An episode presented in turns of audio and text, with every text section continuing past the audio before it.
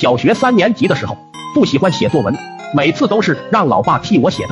那天老爸无论如何都不想替我写，我自己又不会写，磨磨蹭蹭的，到了晚上十点多都还没有写完，我心里特别委屈，感觉爸爸好像不爱我了，就跑出去藏了起来，想看看让他们着急找我的样子，怕他们轻而易举的就找到我，我就躲在了离家不远的深沟里面，那是六七米的深沟，自打我出生以来，从来没见过里面流过水。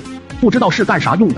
果然过了一会，我就听见老妈、老爸和大伯他们在上面打着手电筒喊我的名字。我害怕他们看见我，就在沟里一直往前爬。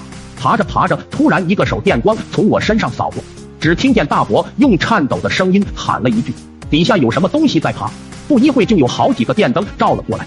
那时候的电灯不像现在，照射距离和亮度远远不够，他们也只能看见一个黑影在深沟里面爬着。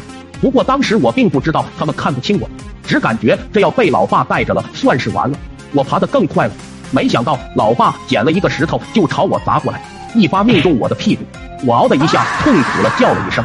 突如其来的一声，没想到大伯直接吓昏了过去。老爸真的不爱我了，竟然用石头砸我，下手太重了。想着我就越来越委屈，就呜呜的哭了出来。这一哭不打紧，只听见老妈叫了一声鬼呀！